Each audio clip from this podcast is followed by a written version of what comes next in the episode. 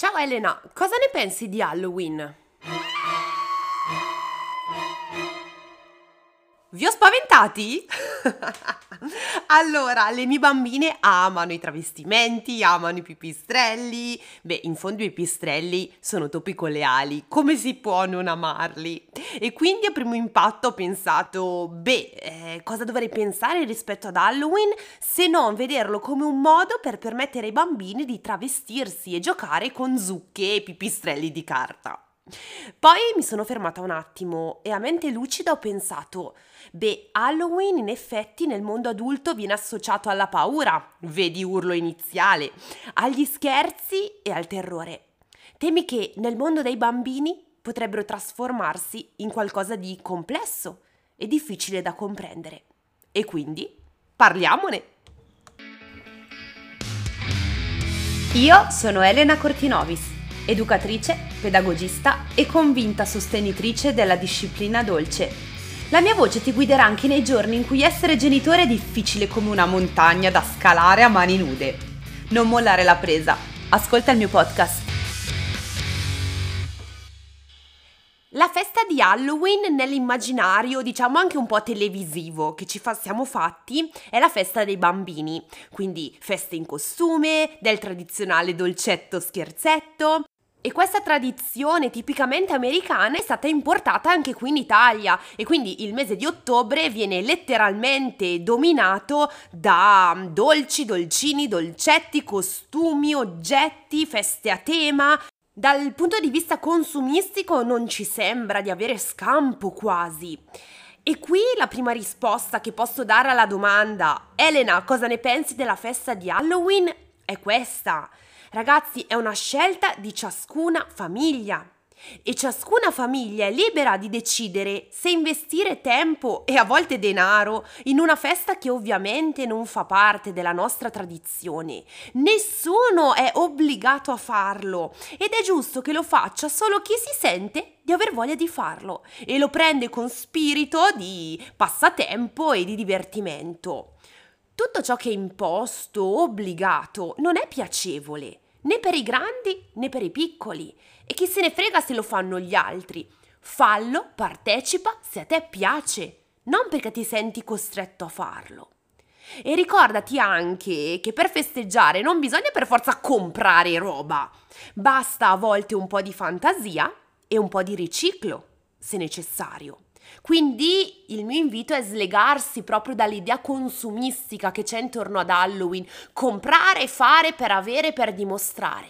È il senso delle festività, più o meno accettate e ripeto, nella massima libertà di decidere di portarlo nella vostra famiglia in base alle vostre scelte, ma anche nel libero divertimento. Fatta questa premessa, per me doverosa, arriviamo al punto educativo, quello che interessa a noi della festa di Halloween. Il tema della paura. Di paura ne abbiamo parlato nell'episodio 11 di questo podcast che ti invito a riascoltare perché parla di un tema molto attuale durante questo ottobre un po' pauroso, perché la paura è un'emozione che non ci deve spaventare. La paura è l'emozione che si scatena verso qualcosa di nuovo, verso qualcosa che non conosciamo. E quindi permettere al bambino di vivere l'emozione della paura è un grande regalo che noi adulti gli possiamo fare.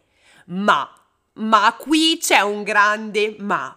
Attenzione, perché a volte questa cosa ci può sfuggire di mano, soprattutto quando noi adulti ci dimentichiamo di guardare il mondo con gli occhi dei bambini. Gli stimoli paurosi devono seguire tre fondamentali regole. La prima, stimoli allineati all'età. L'esposizione a mostri, zombie, eccetera, deve essere legata a ciò che il bambino comprende. Ricordatevi che i piccoli hanno un confine tra realtà e immaginazione, sottile, sottilissimo oserei dire. Ciò che per noi è banalmente finto, per loro potrebbero non esserlo. Il sangue finto che esce dal naso per noi è palesemente finto. Per un bambino potrebbe non esserlo. Il cerchietto con l'ascia che trapassa la testa, certo che è finzione, un essere umano non potrebbe vivere con un'ascia ficcata nella testa. ma questo un bambino potrebbe non comprenderlo e quel livello di paura potrebbe essere troppo alto rispetto a quello che lui può comprendere. E quindi ci avviciniamo al punto numero due. Cerchiamo di star vicino ai nostri bambini nelle nuove esperienze più o meno paurose ai quali li possiamo avvicinare senza banalizzare o ridicolizzare.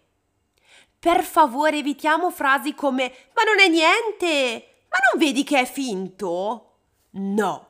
Ciò che per te non è per nulla pauroso potrebbe essere molto pauroso per lui. L'emozione della paura non è standard, così come viviamo la gioia, la tristezza, la rabbia in maniera diversa. Anche l'emozione della paura viene vissuta in maniera diversa e con un'intensità diversa. Per te potrebbe essere poco pauroso, per lui potrebbe diventare troppo pauroso. Io sono una persona che ha una soglia di paurosità abbastanza bassa. Io sono una persona che se la portate a Gardaland nella mh, mm, stanza degli orrori, nella casa degli orrori, io ho gli incubi per dieci anni, credo il mio modo di Halloween, di vivere l'Halloween, è mm, allo stesso livello di un bambino di 4-5 anni. Io con le mie bambine mi diverto, mi, mi, diverto a ritagliare i pipistrellini, a fare facce nelle zucche che sono più divertenti che paurose, mi piace vestirmi da strega ma una strega non troppo paurosa. Perché? Perché io lo voglio vivere così. Io non entrerei mai in quella famosa casa degli orrori, io non andrei mai a una festa completamente a tema Halloween perché ho paura. Solo che io sono adulta e ho la capacità di comprendere ciò che mi sento di fare e ciò che invece non mi sento di fare. I bambini a volte vengono un po' travolti dalla serie di eventi o dall'organizzazione degli adulti ed è per questo che è molto importante essere sicuri di conoscere il livello di paura dei nostri bambini, non per proteggerli da tutto, ma per proteggerli da quello che potrebbe essere troppo. E come facciamo a capirlo? Tranquilli perché arriviamo al punto numero 3 e il punto numero 3 ci dice di chiedere feedback. Chiediamo al bambino se ad esempio siete a una festa, se si diverte, se invece c'è qualcosa che non va se ha qualche domanda o se vuole chiederci qualcosa se magari vede qualcosa in un negozio oppure per strada, una maschera, un oggetto. Noi adulti non possiamo controllare tutto ed effettivamente dal punto di vista commerciale ultimamente, soprattutto in questi ultimi anni, Halloween sta prendendo un po' il sopravvento. Magari anche un semplice negozio di vestiti ha in vetrina degli abiti o una maschera particolarmente mostruosa.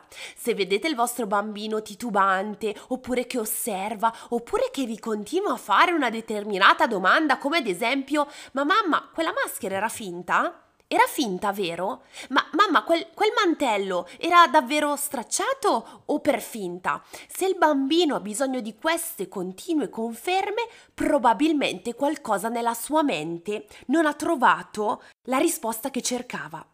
Ricordatevi sempre che se un bambino non trova risposte negli adulti che ha vicino, le risposte se le trova da solo e le risposte che si può trovare un bambino da solo o con altri bambini potrebbero essere molto peggio della realtà.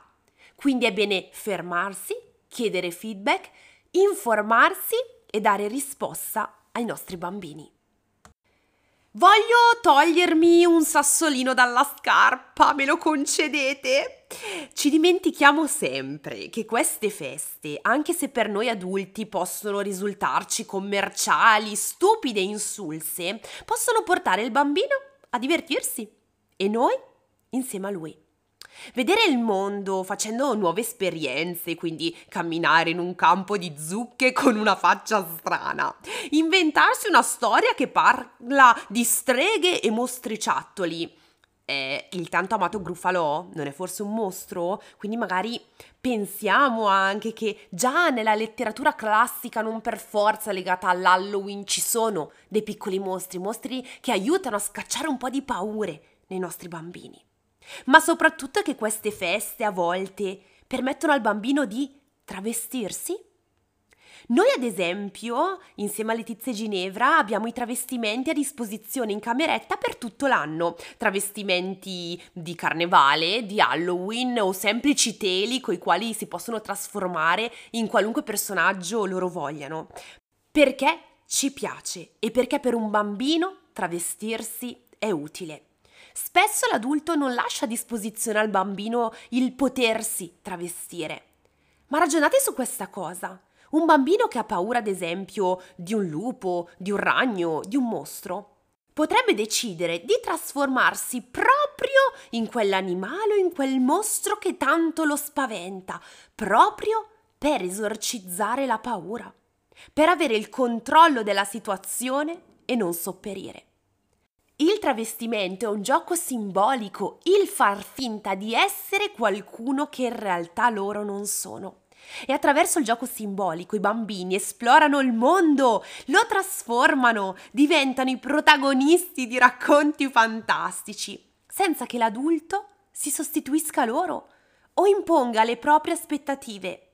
I bambini attraverso questo tipo di gioco vivono le loro emozioni, i conflitti, le paure e i desideri, trovando nuovi significati al mondo che li circonda.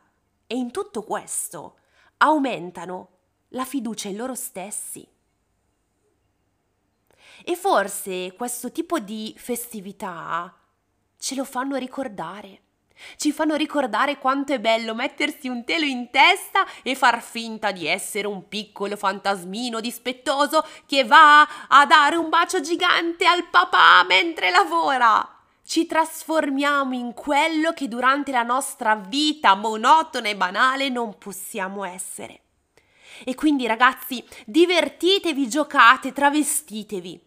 Ma, pillolina da pedagogista, ricordatevi sempre di ponderare tutte queste meravigliose attività in base all'età del vostro bambino o della vostra bambina. Questo è fondamentale. Non esiste un Halloween sì o un Halloween no.